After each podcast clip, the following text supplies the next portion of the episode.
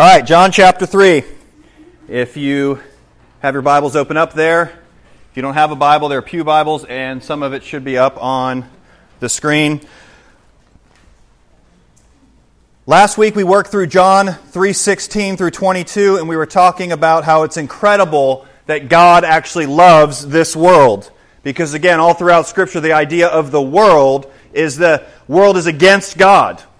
The world has sinned. We need the Lamb of God to take away the sins of the world. So it's incredible the love of God towards us in giving his own son. We talked about how those who hate the light and love the darkness are those who do not follow God. And those of us who God has worked in a mighty way and given us a new heart, we now have a desire to keep our works in the light most of the time. We talked about how even though we are believers, there are times that we still want to hide our works from God. But those who do not have Christ, they have no choice at this point. They have to hide their works because they don't understand yet. And that's why the call to all people to believe in the Lord Jesus Christ, because you're already, if you don't believe on Jesus, you're already under condemnation. That's what the text said. And so we ended with that. And now the Apostle John changes in his writing here to go back to John the Baptist, or as I've said before, possibly John the Baptizer, since other denominations get upset when we use that term, the Baptist. Some of them do. But this is John the Baptist's farewell, is what this is known as. And so we're going to start in verse 22 and work through the text together. Starting in verse 22.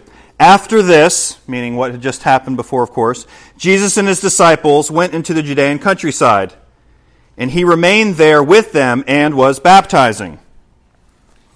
John also was baptizing at the Aenon near Salim because water was plentiful there and the people were coming and being baptized, for John had not yet been put in prison. Couple things stand out that I want to share with you this morning out of these uh, verses. Remembering that Jesus remains with them. Jesus' idea of discipleship is life on life. He's going to have his disciples with him. He's going to spend time with them because, again, any of us can put on a good front when we come here for an hour or two. I can put on my Christian face with my Christian clothes, use the Christianese language. And I can try to impress everybody for an hour or so. Jesus is interested in your life. And he says, I'm going to spend my life with these disciples, I'm going to pour into them, and then I'm going to send them to the rest of the world. And the same is true for us. We're to be living this life together with Christ, with one another, so that way we truly can't hide these things from one another but we can help each other, encourage one another, edify one another, and point each other to Christ. Jesus models that life on life discipleship. If you think for a moment, you're like, I don't really have anyone that I do life with, that's a problem. Welcome to First Baptist Church. We have a plenty of people here who would love to do life with you. Amen. We would love to. So this says he remained there, Jesus remained there and was baptizing. Whoa. Jesus baptizing people? Some of you have heard that Jesus didn't baptize people. What's important is that we read all of Scripture. If you get down into chapter 4 of John, this says Now, when Jesus learned that the Pharisees had heard that Jesus was making and baptizing more disciples than John, this is again chapter 4, although Jesus himself did not baptize, but only his disciples did. It's the idea that Jesus is baptizing, meaning his disciples are the ones doing it. It's under his authority. Okay? Don't miss that. John was also baptizing. Now, what's interesting is why is John still baptizing? Do you remember? I mean, John's whole role, his job was to come and, and pave the way for Christ. But apparently, his job wasn't completely over yet. He was still being faithful and still talking about the Lamb of God and baptizing for repentance. But something he talked about Jesus earlier, if you remember, and he said that Jesus was going to give a better baptism. Was Jesus going to baptize with water in that scenario? What was he going to baptize? Help me, congregation. With the Holy Spirit. So that's not what this is talking about at this point. It's not saying that Jesus and his disciples were baptizing with the Holy Spirit. No, they were also baptizing with water. Baptizing with the Holy Spirit is definitely coming, but they're baptizing with water as well. But look what it says about midway through verse 23. They were in those locations because water was plentiful there. This is part of the discussion when we talk about why do uh, Baptists in particular in our church, why would we hold to bapti- baptism by immersion? This is one of the ver- ver- verses that we see that it seems that there needs to be a lot of water. Why would there need to be a lot of water? If you're just going to drip a little bit on the head, why would there need to be a lot of water? No, the idea is to be immersed because that actually has symbolism in it. It's this idea of going down and dying to the person you were before and raising to be with Christ in new life. Here's the encouragement for you, real quick if you're a follower of Jesus, you need to be baptized. Not so that it saves you, but it is an act of obedience. And the way we show that we've been saved by Jesus is we obey him. And so if you haven't been baptized, that's how you tell the world you're a Christian. Some of us say, well, I just tell people I'm a Christian. That's not how they do it in Scripture kind of like, for the most part, not always, but in our culture, the way you signify, the way I show that I'm married, at least for the most part in this culture, is with a ring. Now, sometimes people wear rings for other reasons and things like that, but in general, this is what it's been historically. That's how I show people that I'm married. The same's true with baptism. That's the way you proclaim. Not even walking in an aisle and coming in front and saying, Well, I'm a Christian. That's great. But the next step is show that by obedience and baptism.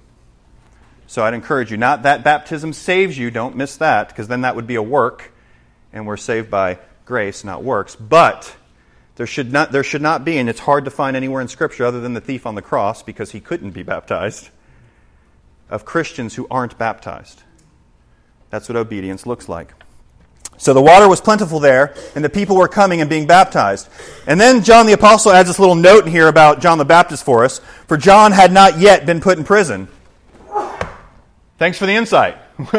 Why is that in there? Well, what's interesting is uh, that means all the events that we've seen so far, if you were to go to the Gospel of Mark, I think it's by about verse 16 is when John gets arrested. So this shows you all these things were happening very early in Jesus' ministry. And then John does get arrested. Verse 25 Now a discussion arose between some of John's disciples and a Jew over purification. We've heard this purification idea come up multiple times. Again, we saw this at the wedding when there were the, the pots there that they were used for purification. We saw that Jesus just completely redefined what purification was by when they took the, the water from those pots and brought it. He turned what? The water into what? Wine. wine. And wine helps us think of the joy of what's coming, celebration, the marriage supper of the Lamb. And what else does the wine or fruit of the wine, fruit juice, what else does it remind us of? The blood. Jesus' blood brings a better purification than what the water could. The water was temporary, something they had to continue to do. When you believe on the Lord Jesus Christ, you are purified completely by his blood. So they're discussing this. This Jew, again, this seems to be maybe one of the rulers, again, coming around asking questions. And, and, they're, dis- and they're discussing with John's disciples about purification.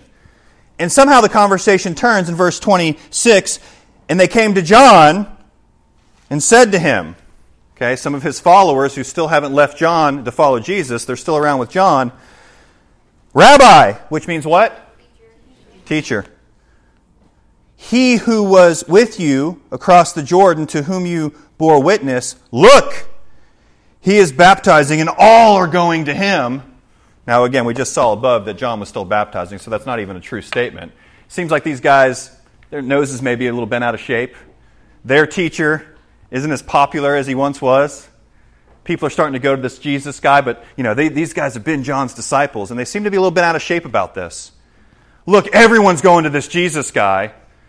And as they're saying it to John, it seems like they're trying to get him a little bit fired up. They're wanting to know what's going on. Aren't you upset that they're all going to him? Let's see what John's response is. John answered, Love John. Look at this. A person cannot receive even one thing unless it is given him from heaven. Real quick side note here. This is why we don't boast in ourselves. Oh, I'm such a talented this, or I can do that. Everything that you have is from heaven above. So, because of that, you can't boast, and you shouldn't.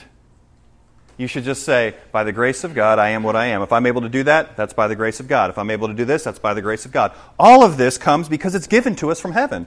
So then, we don't boast about ourselves, but we boast about the one who gives us these things. And in case you didn't know, that's God, and He loves to receive His glory. He loves it because He deserves it.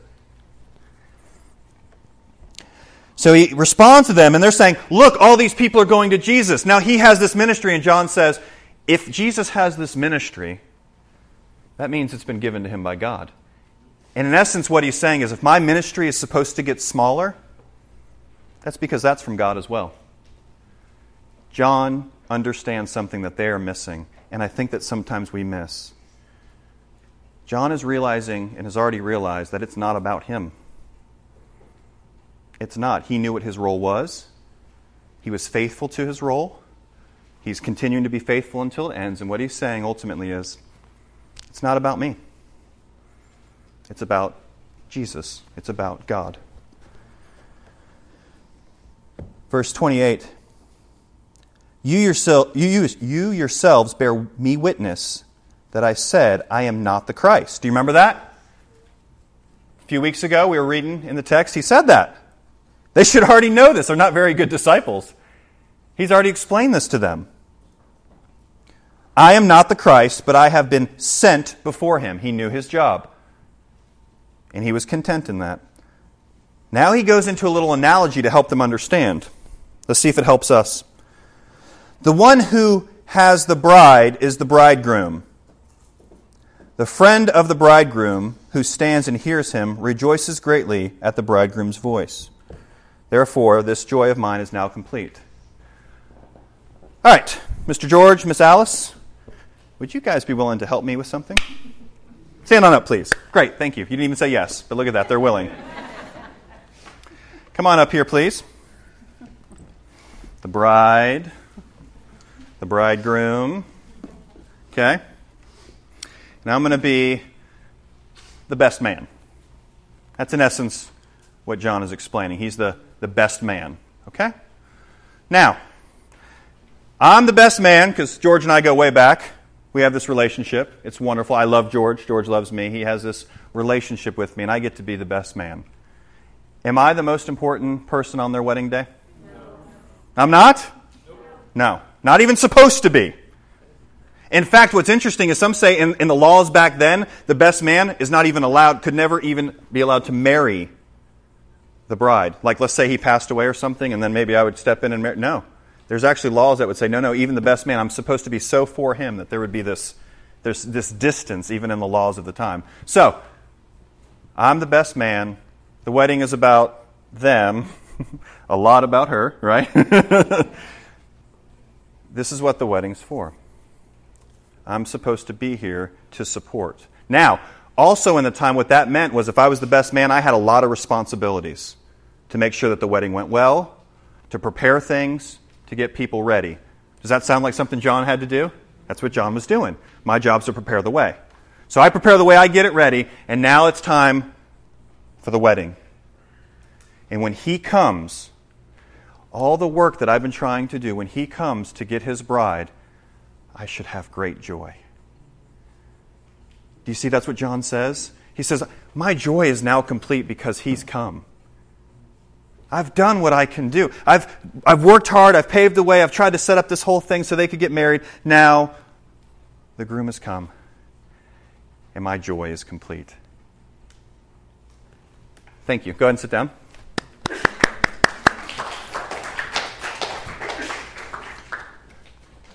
What would be wrong with that picture if I'm upset at the wedding day because it's not about me anymore? Think about it for a second. That would be wrong. If I was all upset, this isn't about me, I worked hard. It's about Jesus and his bride. What they're ultimately what he's trying to do here is explain to them, to his followers, to this Jew, to the people who are asking, he's saying, You don't get it.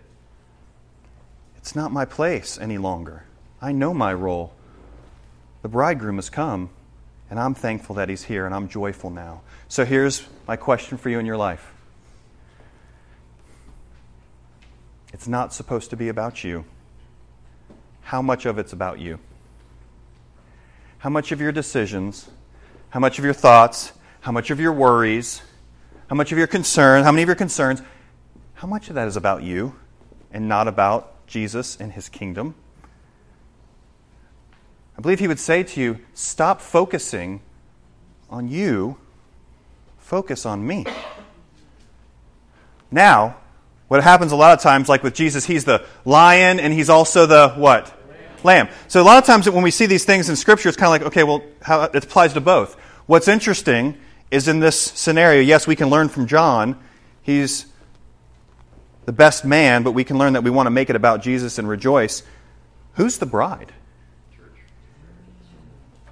We're the bride. The church is the bride. So, what's incredible is at the same time, hey, it's not about us. In some sense, it kind of is. And some men are like, I don't want to be the bride. It's a collective term, of course, showing that we're Jesus's. And again, side note, speaking to men here, if you want to know how you should treat your wives, look at how Jesus treats the church. Do you love your wife? Are you gentle with her? Will you lay down your life for her, which means more than just dying for her, but will you lay down the things of your life that you, oh, I desire, I have to have these things? Will you lay those down for your bride? Some, you, do you speak poorly about your bride to other people? Do you let other people speak poorly about your bride? You better believe Jesus doesn't. That's his bride. We're his bride. We can learn from him on that. Just a side note. So he rejoices greatly at the bridegroom's voice. Therefore, the joy of mine is now complete. Look what he says in verse 30. We talked about this a few weeks ago. Listen to what John says. He says, I must decrease, he must increase. That's the whole plan. That's what's going to happen. We're going to see why in the following verses, but again, that needs to be our mentality. I got to be less important. Jesus has to be more important. Why? Why does Jesus have to increase? I'm so glad you guys asked. Verse 31. He who comes from above is above all. Why does he need to increase? Because he's above all. That's why. Why do you need to decrease? I love you, but listen, you're not above all. I'm not above all. I need to decrease. He needs to increase. He who is of the earth belongs to the earth and speaks in an earthly way. Realize John is talking about himself here. And all of us. He's saying, I'm of the earth. He who comes from heaven is above all. Verse 32. He bears witness to what he has seen and heard, yet nobody receives his testimony. Jesus already said this a couple weeks ago. He said, Nobody receives his testimony. The one person we should trust, the one person whose testimony is always going to be right, he's the one that people rejected. But whoever receives his testimony, sets his seal to this that God is true. If you receive his testimony, then you're going to set your seal. God is true. What does that mean? What that ultimately is saying is God is true with what he said. What has he said? That he sent his son, that he loves his son, and in that he loves you. And he sent his son to die for you. You're going to set your seal to that. Kind of a seal like on the back of an envelope with the wax. Going to seal that in place. For he whom God has sent utters the words of God. This is talking about Jesus. For he gives the Spirit without measure. That's an interesting phrase. What that means there is now the prophets of old, they had the Spirit of God, but they had it to a certain degree, just to fulfill their task. But Jesus has it without measure he has the Spirit. And again, John saw this during his baptism. He saw the Spirit come on him. That's how he knew that Jesus was the Messiah. If you'll remember, you saw the Spirit come on and it stays on him. And John goes, Ah, Messiah. And that Spirit that comes on Jesus is without measure. That's why Jesus can do everything perfectly. Last verses here. The Father loves the Son and has given all things into his hand. Do you remember what Scripture last week said that God also loves? For God so loved the. Who does he love more? Does he love his Son or does he love the world? Isn't that interesting? Like, think about it for a second. He loves his Son and he loves the world, but he gives his Son for the world.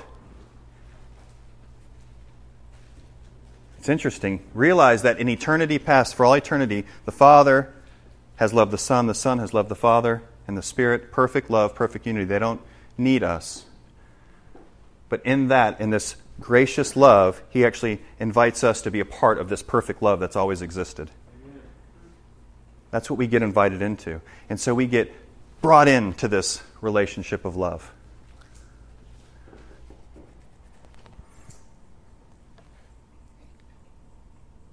He has given all things into his hand.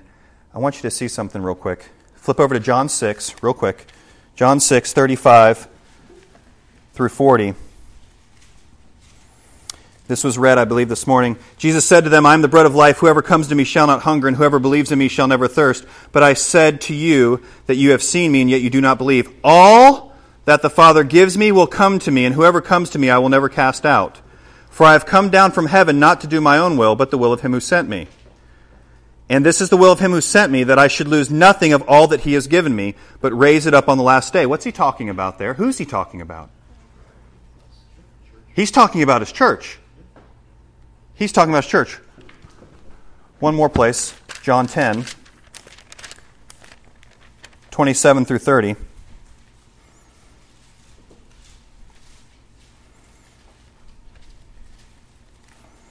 My sheep hear my voice, and I know no one will snatch them out of my hand. No, I'm sorry. My sheep hear my voice, and I know them, and they follow me. I give them eternal life, and they will never perish, and no one will snatch them out of my hand. My Father who has given them to me is greater than all, and no one is able to snatch them out of the Father's hand. I and the Father are one. Again, who's he talking about? Believers, the church. Here's what I want you to grab as we close down here. Listen to this. What Jesus just said, go back to John 3 he says, The Father loves the Son and has given all things into his hand. Here's what I want you to hear this morning You are a divine gift from the Father to the Son. If all things have been given from the Father to the Son, he's talking about the church that he's going to give to the Son. That would mean that you, as part of the church, if you've trusted in Christ, you are a gift from the Father to the Son. I hope that makes you feel special. I hope that makes you feel loved.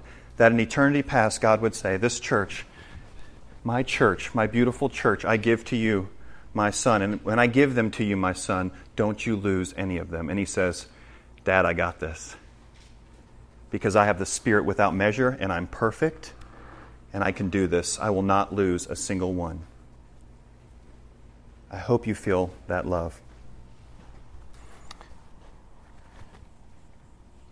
Whoever believes in the Son has eternal life. This is some of the same language we just heard. Whoever does not obey the Son shall not see life, but the wrath of God remains on him, just like the condemnation. Notice it says, if you believe in the Lord Jesus Christ, you will have eternal life. But then on the negative side, whoever does not obey the Son shall not live. Realize that true belief will, will result in obedience. True belief will result in obedience to Christ. So, for those of you who are here today and you've never heard this and you're like, my first time hearing the gospel, I've heard it, but I've never decided to trust in Jesus, listen, if you will cry out to him, if you will believe in him, you will be saved and you will be part of that church that is given as a gift to the Son, and he will never lose you. Some of you